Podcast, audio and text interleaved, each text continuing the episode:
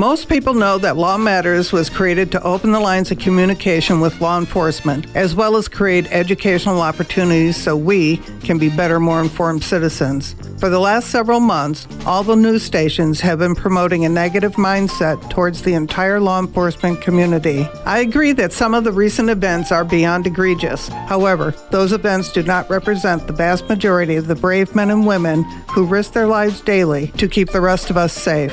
I'm asking you to please, next time you see a member of law enforcement, show some appreciation and thank them for their service. Now, let's start the show. Good morning, everybody. Thank you for joining us.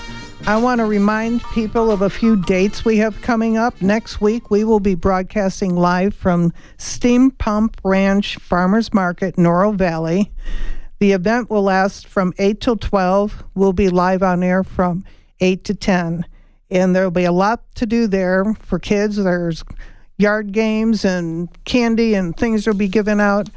A lot of information about um, sex trafficking awareness. We want people to be aware of what they're seeing. This is happening right here in southern Arizona.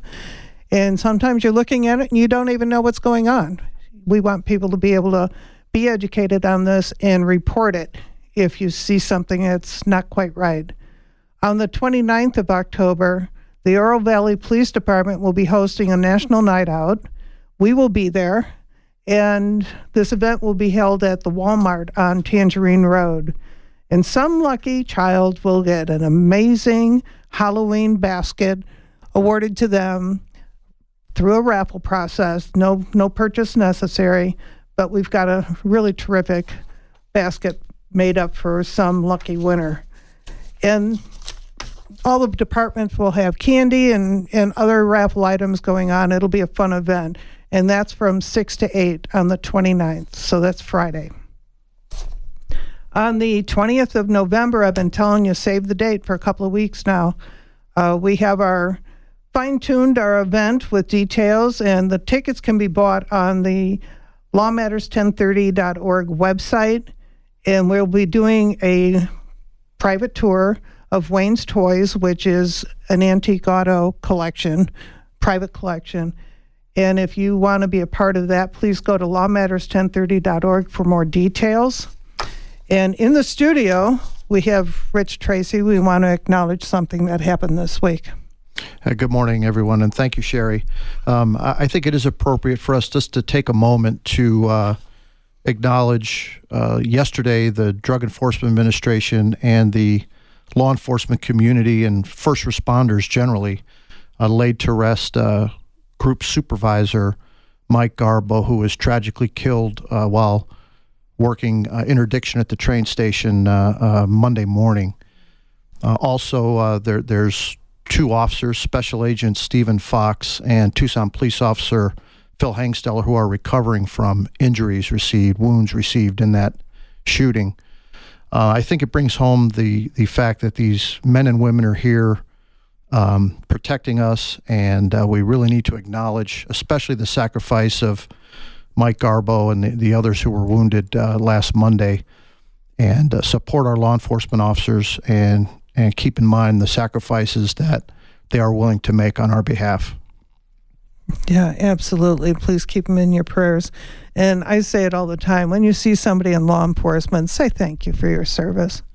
It's it's just uh, a nice thing to do, and they appreciate being acknowledged for the sacrifices they're making. Also in the studio, we have Tim. Hi, good morning. How are you? I'm doing well this morning. How okay. Tell everybody about you, your whole name, your rank, and how you got involved in law enforcement. So my name is Tim Burden Kent. I'm a lieutenant with the Marana Police Department. I've been here for 26 years with all with Marana Police Department. Uh, what an amazing career! Um, I've seen Marana grow to what the agency and the city is today. Uh, born and raised here in Tucson, Arizona, and um, again, just a, an amazing career in, in, law enforcement. I've experienced um, patrol investigations, internal affairs, and uh, now I oversee training and as well as internal affairs. So you're the one that makes sure everybody does push-ups. Uh, yeah, I am part of training as well. Yes. Do you demonstrate or you just say you do it? No, I have the opportunity to just delegate and uh, give those assignments to other people. Well, okay. um, during your process, during the process of becoming a lieutenant, what is what do you have to do? What do you have to achieve along the way? Well, you know, certainly you have to, um, you know, spend some time at patrol, learn learn the job of being a patrol officer, um, have that experience um, dealing with various types of calls, dealing with personnel issues. Uh, once you get promoted to a sergeant, and um, you know, and then you have that opportunity as a supervisor, a first line supervisor, to go out and, you know, you could be a patrol sergeant, you can be a patrol sergeant um, in a in a task force. Uh, you could be a, a, sergeant over investigations, and and so then you start broadening your horizons, getting experience in different fields of law enforcement. So you have to really have a, your hands in everybody's department, so to speak, before you can actually oversee what's going on. Sure, and then with that with that time as a as a patrol, patrol sergeant, you know you have an opportunity to move up in the organization. You take some and uh, attend some classes and some command level schools and and then start worrying about thinking about you know budgets and policies and uh, think bigger picture. Uh, yeah, I'm a loan officer. I don't do numbers. Yeah. So it's it's just too hard. But you said you went to the National Academy. Yeah. I, Tell I, us about that. What a great experience. Uh, I went two years ago. It's a 10 week program where you're assigned to uh, to the FBI Academy in Quantico, Virginia, and there's 250 other students uh, all around the country, uh, patrol lieutenants and captains. You have chiefs in there. then you have international students, and you go and attend uh, six, seven classes. It's just like a college, uh, college environment, and then you have physical fitness, and um, it's a great networking opportunity because you get to know and I, am still in connection with a lot of people that went to went to that I went to class with. So, yeah, I through the Citizens Academy went to Quantico. It was awesome. Yeah. We had so much fun. Tell us about it. You know, you were here to do a, a promo for SALEF. Tell yes. us what's going on with this event and, and its history. Yeah, so the Southern Arizona Law Enforcement Foundation, commonly known as SALEF, um, we do a yearly fundraiser which is a poker run. And this year it's October 30th, and it begins 7:30 in the morning at the Marana Police Department headquarters. And uh, basically, motorcycle riders will sign up and register. Um, and we've usually averaged around 200 riders. And we offer breakfast, coffee. Uh, they have the opportunity to buy raffle tickets. And uh, throughout the day, they go and, and we have a designated route.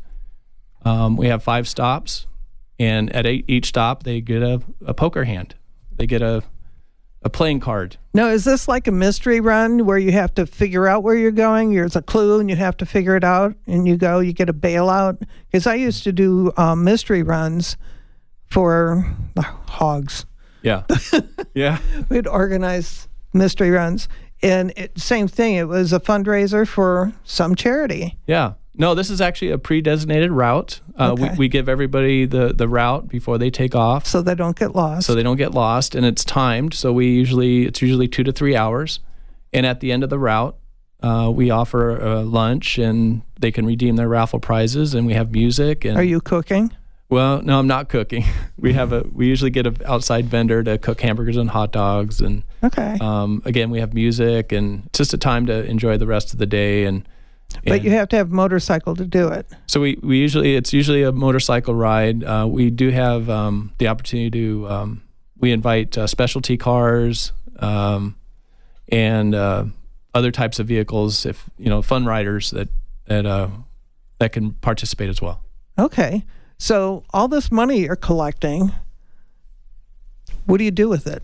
So all the money that is raised goes to SALEF, a foundation. Uh, the mission of SALEF is to uh, provide financial support to seven agencies here in southern Arizona uh, for any safety equipment that an agency needs.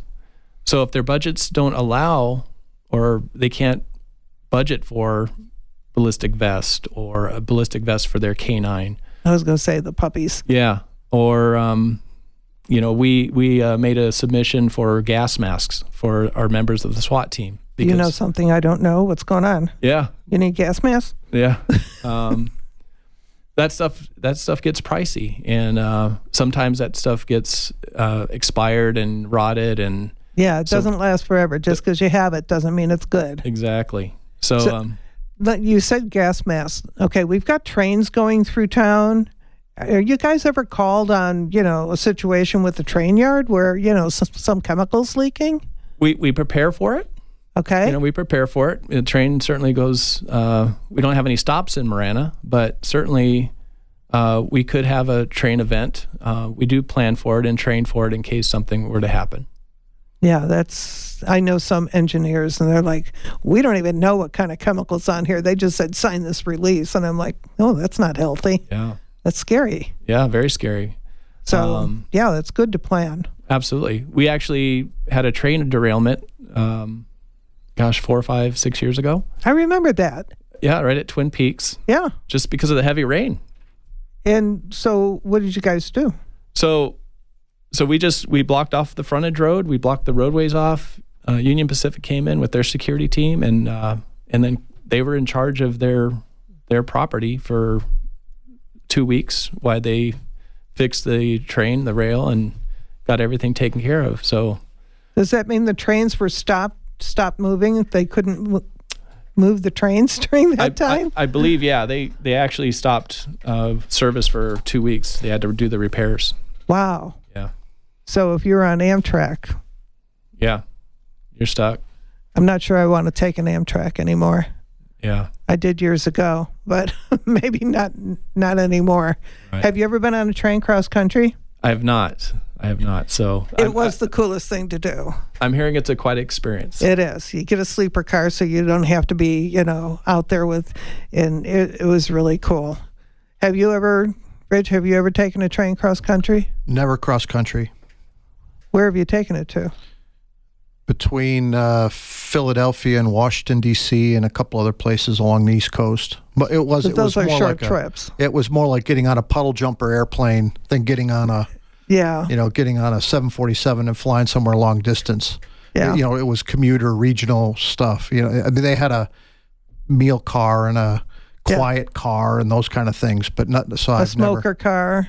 They back in those days, yeah, yeah they had a smoker car. You could see the mm-hmm. smoke billowing out. Yeah.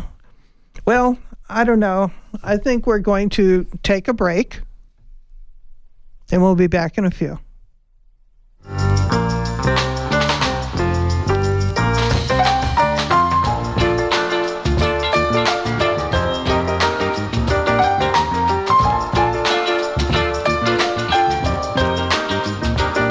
Here, a volunteer with Pima County Search and Rescue. If you get bit by a scorpion or centipede, seek first aid. If you get bit by a snake, don't try to remove the venom. And with the Gila monster, stay calm, call 911, and use a stick to dislodge its jaw. It's Mark from Law Matters, and I'm asking you to join us in our 1030 campaign. 1030 is code for unnecessary use of radio. Keep our radio show free from unnecessary advertising by visiting lawmatters1030.org and click the 1030 campaign button. Your monthly tax deductible donation of $10.30 will allow us to broadcast public service announcements instead of advertisements. Visit lawmatters1030.org and sign up today. To report suspected human trafficking, please call the National Human Trafficking Resource Center at 1 888 373 7888 or text help or info to 233 733. To learn more about Homeland Security investigations and our efforts to combat human trafficking, please visit our website at www.ice.gov or check out the DHS Blue Campaign at www.dhs.gov slash blue campaign. For more information on the Southern Arizona Anti-Trafficking Unified Response Network, please visit us at www.saturn.org or find us on Facebook. Hi, this is Sherry asking you to tune in to Law Matters live show every Saturday morning at 8. On our next show, we will be broadcasting live from Oro Valley Steam Pump Ranch Farmers Market from 8 to 10. The event will last from 8 to noon. Our topics are sex trafficking awareness, and of course, drugs are always involved. We can't do these shows without your help. Please go to lawmatters1030.org to support our mission. Law Matters podcast can be found on iTunes, Google Play, and lawmatters1030.org. Saving lives means staying informed. Knowing the dangers of using counterfeit prescription pills can help those you care about and keep our community safe. As a parent, educator, neighbor, or friend, we all play a role in building safe and healthy futures for ourselves and our loved ones. Do your part. Take the first step today. Visit GetSmartAboutDrugs.com to access education, prevention, and treatment resources. Counterfeit prescription pills laced with fentanyl are deadly. Be their protector, be informed. Visit GetSmartAboutDrugs.com. The Southern Arizona Law Enforcement Foundation, SALEF, will be hosting its third annual Law Enforcement Poker Run on Saturday, October 30th, beginning at the Marana Police Department headquarters. The Halloween-themed poker run begins at 7:30 in the morning and ends at 2 p.m. with a lunch, music, and raffle prizes. The pre-registration cost is only $25 per driver and 15 per passenger. Cost does increase the day of the event. Please join us as we ride together in support of law enforcement. This is John, a volunteer with Pima County Search and Rescue. Planning a day hike? Start hydrating a few days ahead. Bring plenty of water, sunscreen, a first aid kit, and proper clothing. It's the smart thing to do. Thanks for staying with us. Tim, you were saying that you were a part of internal affairs. Explain to us what that means because, you know, we hear the internal affairs, but exactly what does it mean? So basically, we we have to investigate our investigate our own officers. Um, certainly, if there's a complaint, an allegation of misconduct, um, not only externally from someone in the public, but if there is a policy violation internally, internal affairs will do the investigation to see if there's a policy violation. You know, the key is to hold officers accountable, um, certainly to follow policies and procedures, but certainly if if there's a violation uh, with the policy and procedures if they're treating uh, a member of the public inappropriately. And that can be twofold. Certainly, if there's a policy violation, but certainly if the actions of an officer is criminal in nature, that officer can be charged criminally with either a misdemeanor or a felony, depending on the seriousness of the of the offense. And that's what's so key to internal affairs is because we we have to uphold the law and the integrity and the mission of a, of a law enforcement agency. And, um, and we take that very seriously. I mean, every agency does. And, um, and that's what's, that's what's so vital for our community. You know, I, I don't think people understand if you get pulled over and you get a ticket and you think the officer had an attitude, maybe you had an attitude with him too, um, and you call in and, and complain about that officer, that gets investigated. Absolutely. And you know, you could be you're you're doing you know Mach speed down the speedway, and you get pulled over and you're upset. Yes. Well, you know what? You were wrong, but you want to do something to get even with the officer for stopping you, and you and sometimes these complaints are just BS. To be frank. Um, they can be, but you know, if we didn't do our due diligence, then we wouldn't be doing our job. Exactly. And and even though it may not be a um, policy violation, um, yeah, it could be an officer that's rude or, you know, maybe discipline isn't the way to go because there may not be a policy violation, but maybe it's a counseling moment where, you know, the officer needs some education. And so you can sit down, and, and that's the key to a, a supervisor's role is to sit down with a, an experienced officer, a newer officer, or maybe an officer that may just have a bad day that day. Yeah and um, to say, listen, you need to approach your traffic stops a little bit better because it really does come down to communication. Yeah. I used to get pulled over all the time. Just, I, I tell people I could have wallpapered my walls with my tickets. Yeah. So how do you how do you treat you because you're in the business? How do you treat people?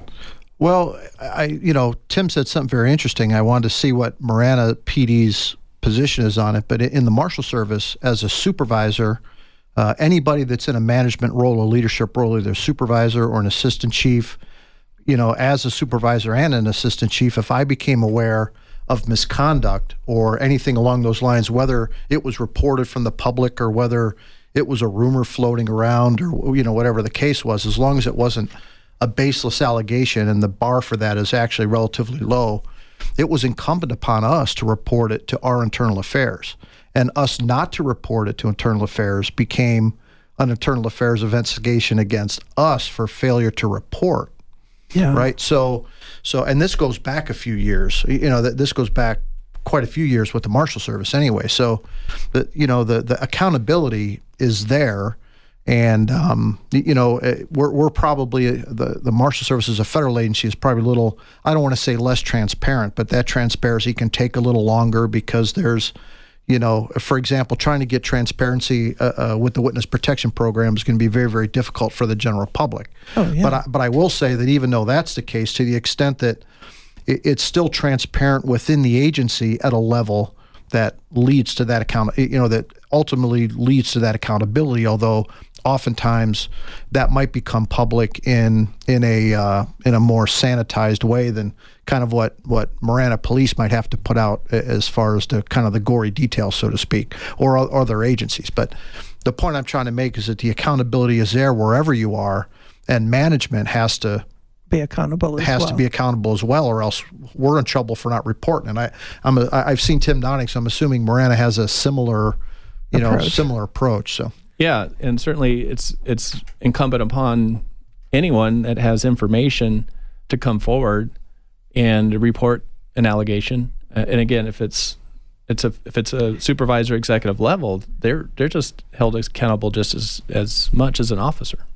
When you think about it, though, the U.S. Marshals are going after some really bad people on a daily basis. So that's your thing. You go out after fugitives, and there's a big difference between a fugitive who's got an arrest arrest record or somebody who's known to be a bad person and a traffic ticket where you know it's just some old lady speeding you know.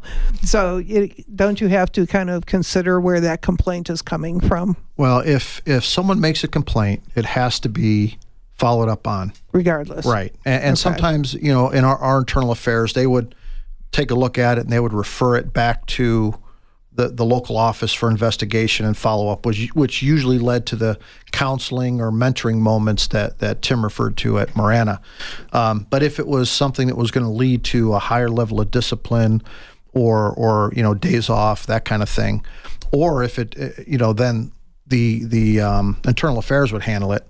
And then um, if it was criminal, then our internal affairs, just to draw a distinction, could not investigate that. They referred that to the Department of Justice Office of Inspector General, where criminal investigations into conduct of employees took place. Oh wow! So, so the, if if they, they deemed serious, it, if they deemed it to be criminal, it was referred to the Inspector General for the Department of Justice, and then they would decide what they would do with it. So I, I guess that's what I'm talking about. What I mentioned, it can take a while. You yeah. know, I mean, you know, here in Arizona, that's going to Washington D.C. or maybe a regional investigator that reports to D.C. and they stew on it for a while, decide what they're going to do with it, and then it goes. Let's say it goes to the Department of Justice because it's a in a gray area, and you sit and you wait for the Justice Department to stew on it for a while and decide what to do, and then it comes back to us. Let's say, and then they stew on it again before it finally comes back down to us, and, and before you, it's the government, right? Right, yeah, you know. So, and that's just kind of the way kind of the way it happens. Now, that's that's improved over the years because the time frames have been shortened because it's it's important for that transparency to be maintained to the extent that it can be, it, to the extent it can be maintained. So if something happens, like you know, there's a shooting, like we've had many since yeah. this past year, does a different department investigate? Like if there's a shooting, let's say TPD has a shooting situation, does the state police or the county or somebody else investigate it if a policeman's involved? Yeah, and that's that's actually a good question because now regionally uh, there's a mandate, and the surrounding agencies are trying to work the details out of a regional response officer involved shooting task force. It'll involve obviously Tucson Police Department, Marana, Oro Valley, uh, Pima County. Um, so our all the investigators are working together. You know, if if Oro Valley or one of us were to get in an officer involved shooting, then we would pull from the task force, and it technically would be an outside entity that comes in and and does that investigation.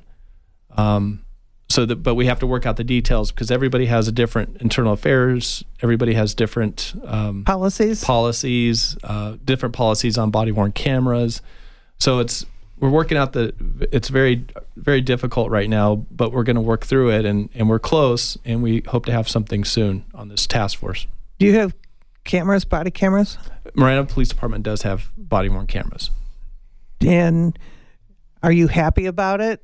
Is it something that I think are a good thing because you get accused of so much and the camera proves otherwise, you know? They, they've they've definitely been a game changer. Um, you know, we can, I mean, we can literally pull up and replay the video within a minute of an incident, whether it's a traffic stop, an officer involved shooting, and review it to give us a direction to go in the investigation. Again, uh, if it's going to go in a criminal or if it's going to go into internal affairs, uh, we can bring in a complainant if it's a traffic stop and have them review the video and say, "Well, you're claiming the officer did this and But that," we don't see it. and then they and then they realize, okay, well, maybe I was a little rude. Maybe it was me that, you know, that's happened before as well. Yeah, that happens a lot, actually. It actually does. And there's news, you know, national news of specific instances. Uh, It doesn't take many, it's not too hard to find on YouTube,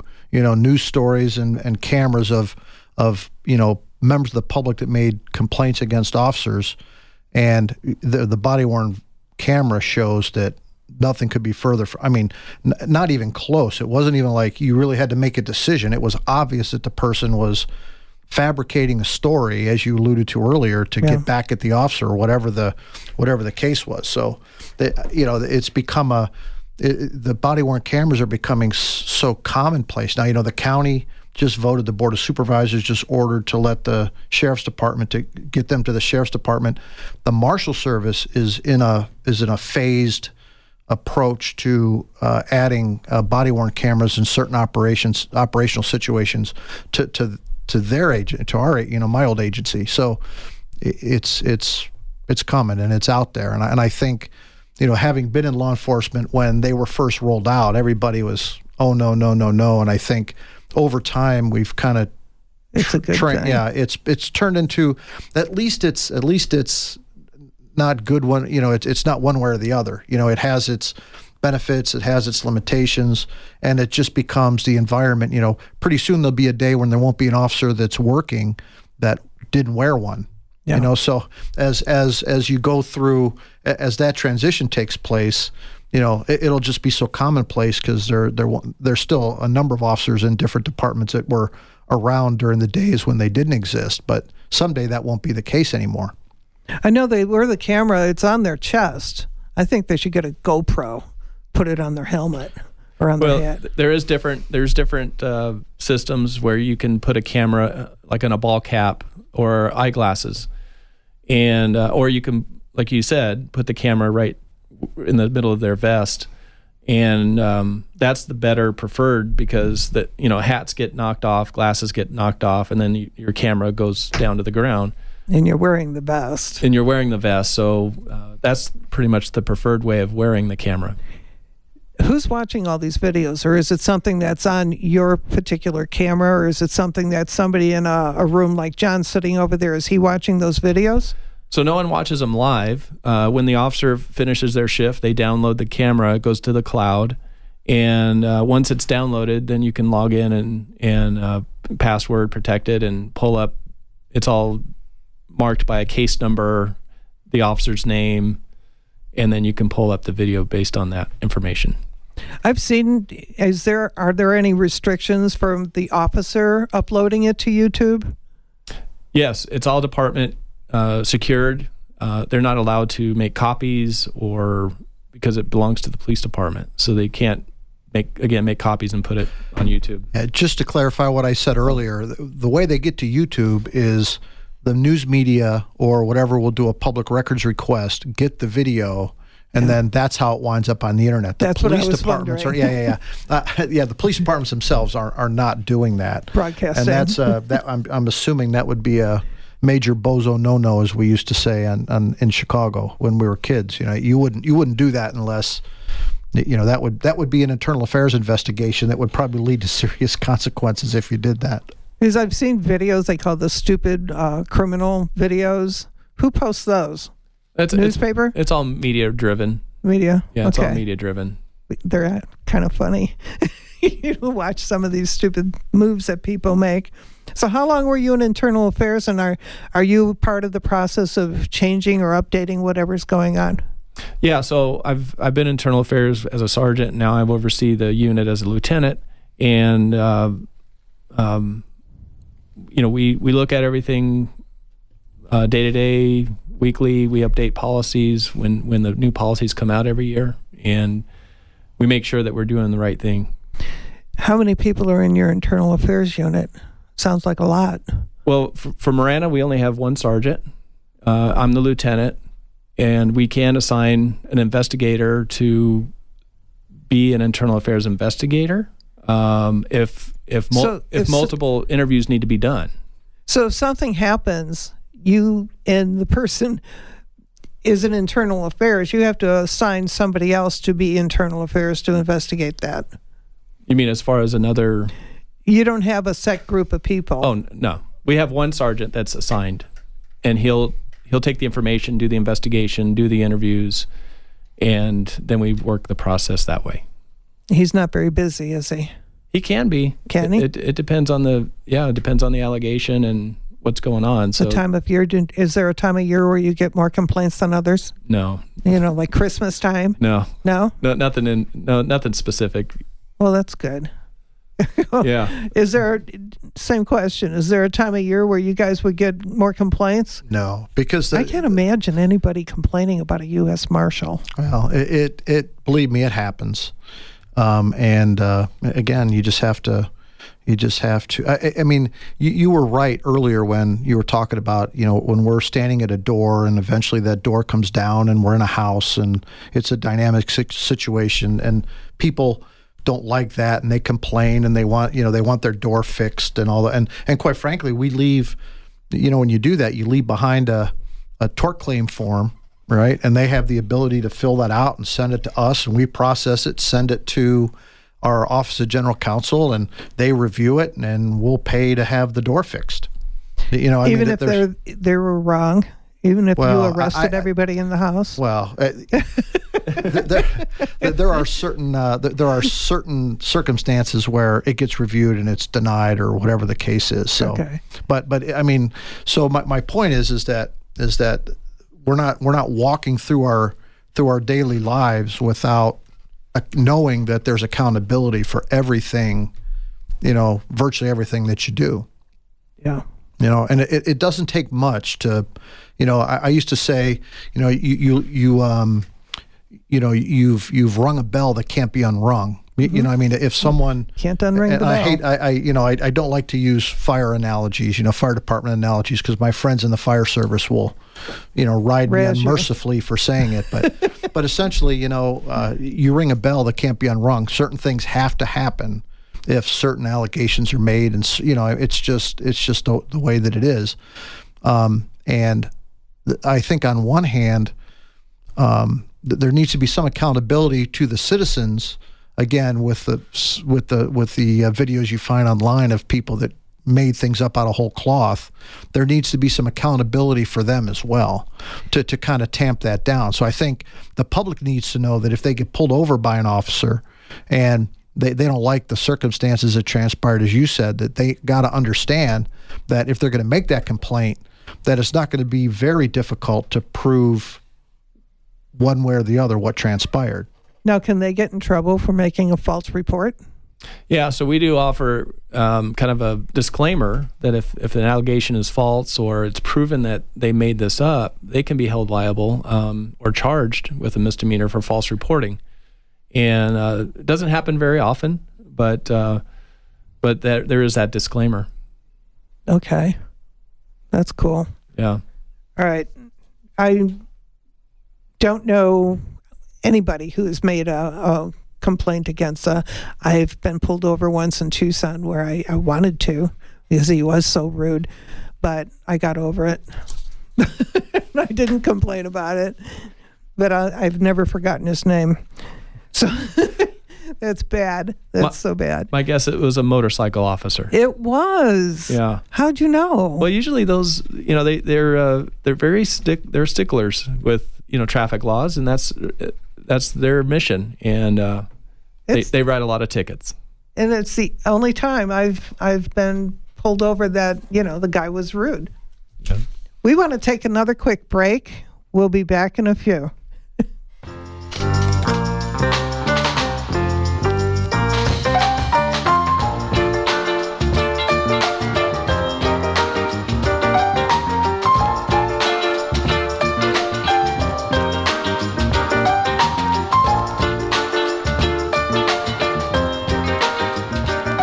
This is Sherry asking you to tune in to Law Matters live show every Saturday morning at 8. On our next show, we will be broadcasting live from Oro Valley Steam Pump Ranch Farmers Market from 8 to 10. The event will last from 8 to noon. Our topics are sex trafficking awareness, and of course, drugs are always involved. We can't do these shows without your help. Please go to lawmatters1030.org to support our mission. Law Matters podcast can be found on iTunes, Google Play, and lawmatters1030.org. To report suspected human trafficking, please call the National Human Trafficking Resource Center at 1 888 373 7888 or text help or info to 233 733. To learn more about Homeland Security investigations and our efforts to combat human trafficking, please visit our website at www.ice.gov or check out the DHS Blue Campaign at www.dhs.gov slash blue campaign. For more information on the Southern Arizona Anti-Trafficking Unified Response Network, please visit us at www.saturn.org or find us on Facebook. The Southern Arizona Law Enforcement Foundation, SALEF, will be hosting its third annual Law Enforcement Poker Run on Saturday, October 30th, beginning at the Marana Police Department headquarters. The Halloween-themed poker run begins at 7:30 in the morning and ends at 2 p.m.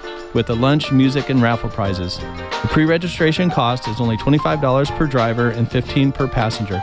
Cost does increase the day of the event. Please join us as we ride together in support of law enforcement.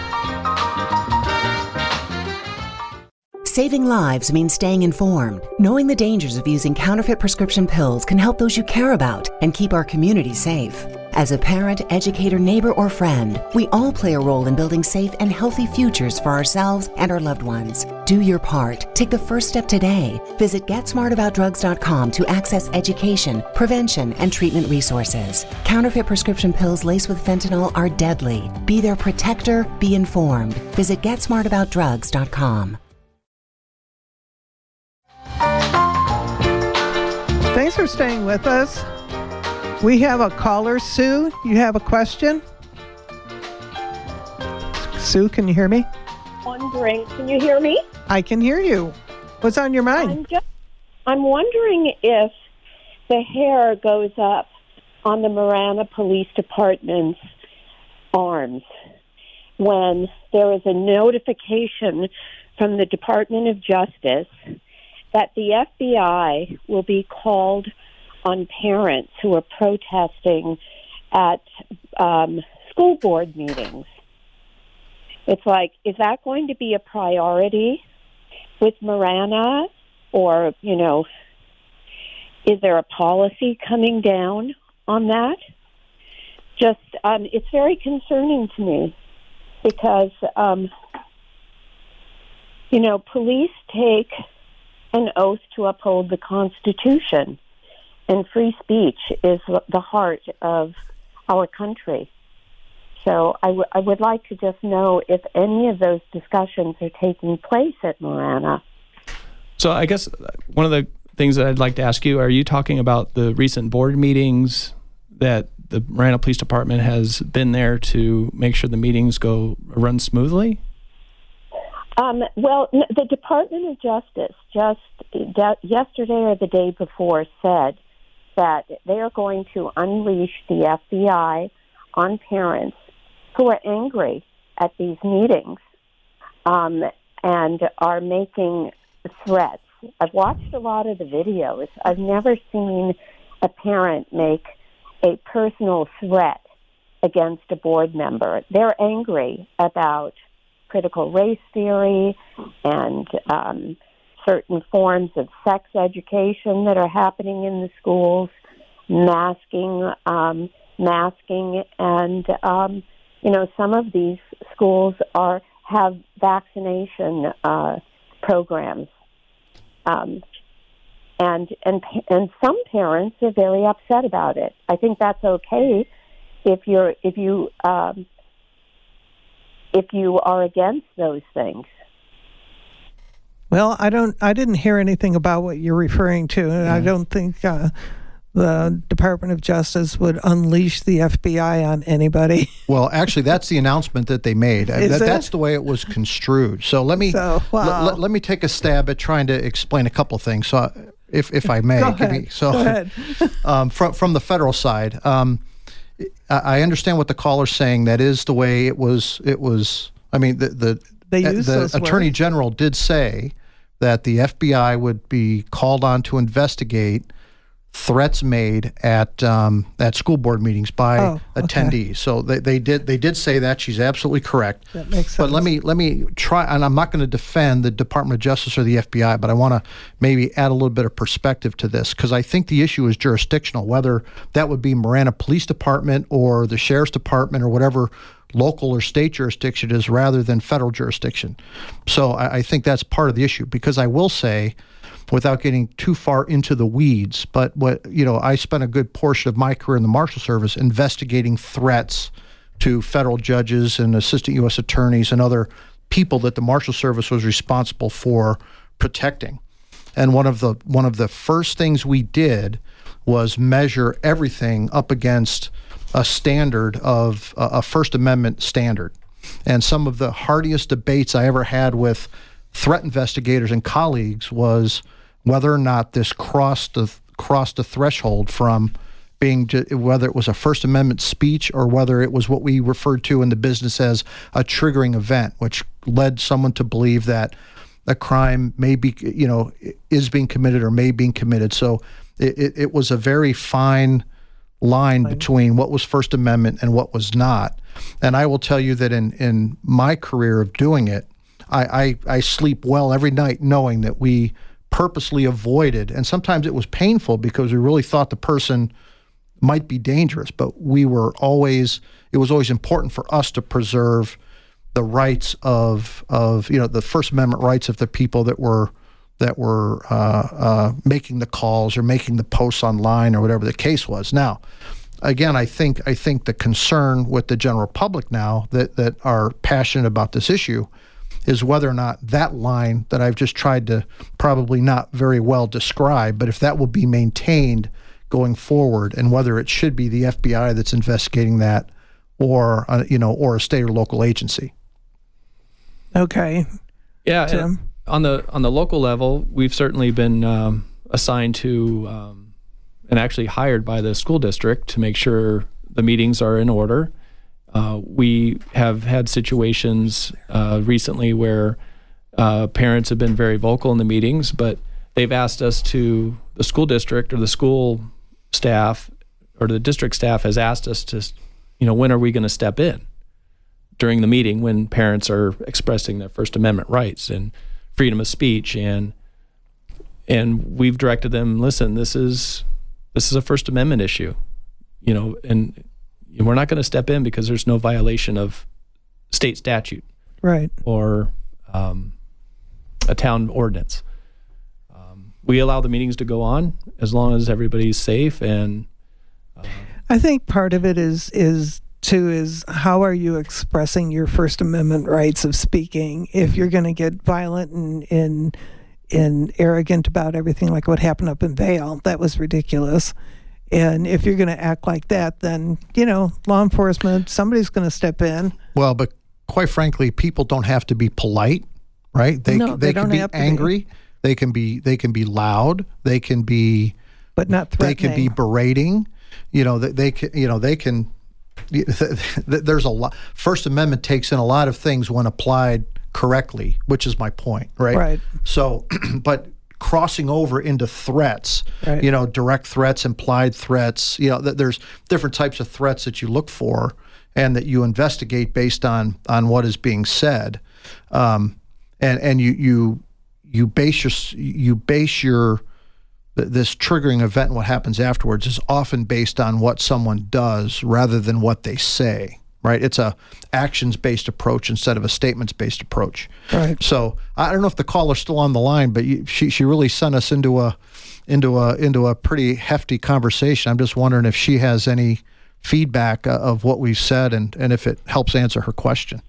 Is Sue still on Um, the line? I'm, I'm very, I'm very thankful for your answer, and um, we are looking for constitutional enforcement of the law by by law enforcement. I love law law enforcement. Breaks my heart when anyone is ever injured in the line of duty. I have one of those flags with the blue line down the middle, and um, but again, the First Amendment is the heart of this nation. And if police office, I've seen police officers aid aid um, agencies and school boards against the people, and we don't want that. If you look at what's happening in Australia, it's terrifying. You know, police are knocking down old ladies and spraying them in the face with, uh, you know, people my age in the face with with cans of of uh, you know repellent.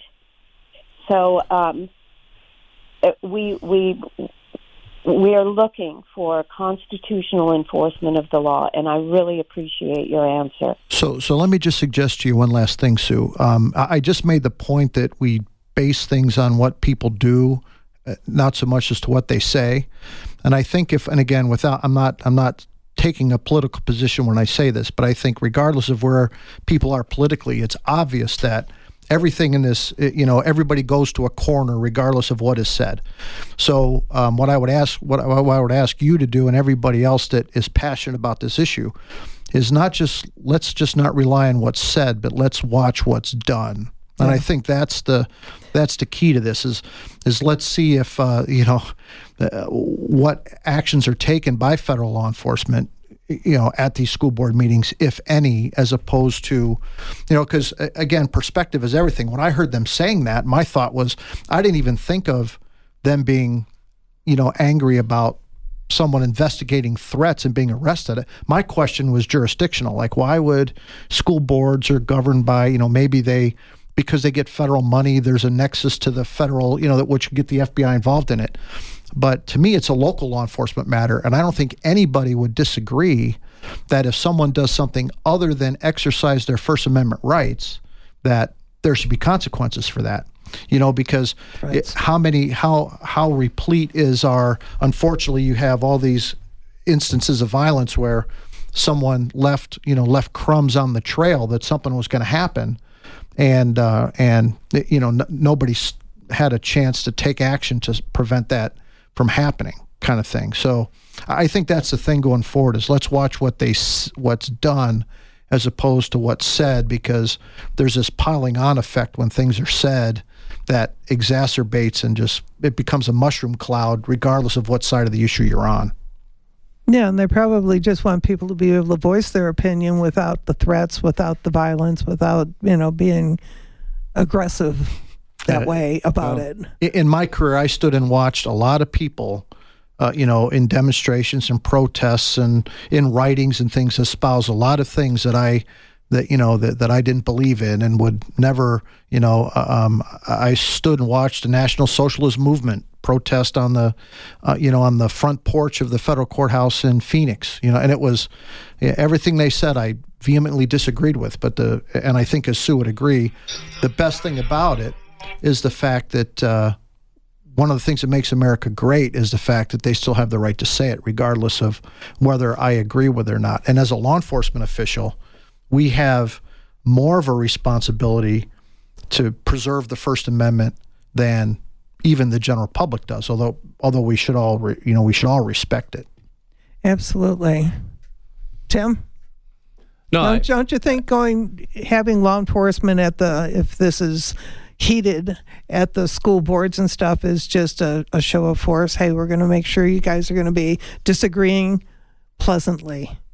Yeah, no, absolutely. Everybody has a right to express their opinions and what's what they believe in, and and certainly we're there, and and uh, I think it comes down to education and and what our role is, and what when is it time to step in, and you know we talk to our attorneys, our town attorneys, and say, hey, this is coming up, and so we're we're educated on what's the right thing to do and when is it to just to stay back and when can we and should we intervene.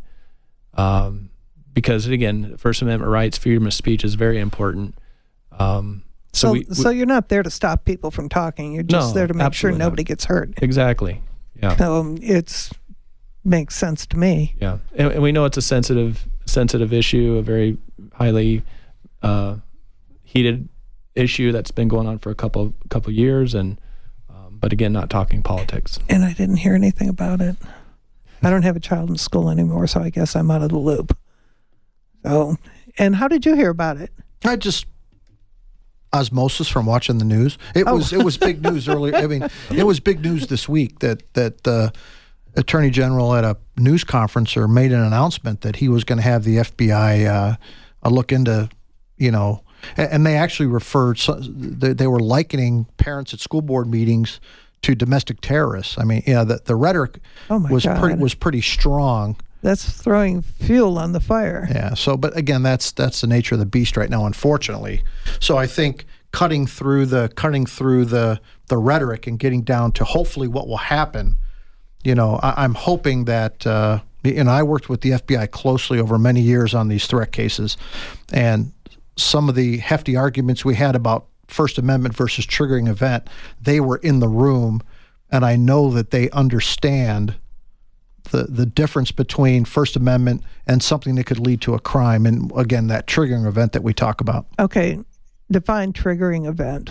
Well, again, I, triggering event is when you, again, it's it's kind of a, a demarcation line between opinion and when you think someone when a crime is is likely to be committed or could be committed. You know, and and it's it's um, it, it can be hard to define because I'll give you a quick example. I, I realize we're getting running out of time, but if if you and I are walking down the street and there's a manhole cover, right, and th- there's a, a, a manhole and there's no cover on it, and as we're walking up to it, you're about to fall into the manhole, and I stop you and I say, "You better be careful. You could get hurt." Right? Because if I didn't stop you, you were going to fall down the manhole cover. Where if I call a judge's chambers or I call a protectee and I and I say, you better be careful, you could get hurt.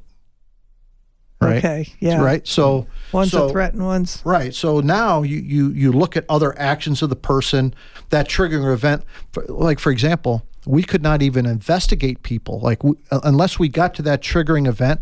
I could not even look into the background of somebody right? I mean, we could not, just because someone called a judge's chambers, I was not accessing all the law enforcement databases and things we had access to to, to drum up information on somebody. Once they crossed that line into the into what could be criminality, then we were able to do our workup and, and look into people's backgrounds and that kind of thing. So it, I know it sounds, uh, it's really inside baseball, but it really was something that – was near and dear to everybody that I knew that did this type of work. Okay, that makes sense. Um, I just got a text message saying we weren't taking phone calls when actually we are taking phone calls. It's a little late. We only have a minute left in the show. Uh, I want to remind everybody that next week we'll be broadcasting live from the Steam Pump Ranch uh, in Oro Valley. That's their farmers market and we'll be there from 8 till 12, broadcasting from 8 to 10. Tim, I want to thank you for being here. Well, thank you for having me. It was a pleasure. and our guest today apparently didn't realize what time zone we were in. So if he calls in at nine o'clock, enjoy the conversation. I won't be here. I'm sorry. And I want to remind everybody, too, about the 20th of November. We will be having a, a fundraiser at Wayne's Toys, which is the Tucson Auto Collection, and it's at 990. I think it's 990 South Cherry Street. But the tickets can be purchased at lawmatters1030.org, and I hope to see everybody there. Actually, we're only allowed like 200 tickets, so if you want to go, grab your tickets now. And thank you Everybody, thank you, Rich, for being here, and keep our law enforcement in your prayers. We need your prayers. Thank you.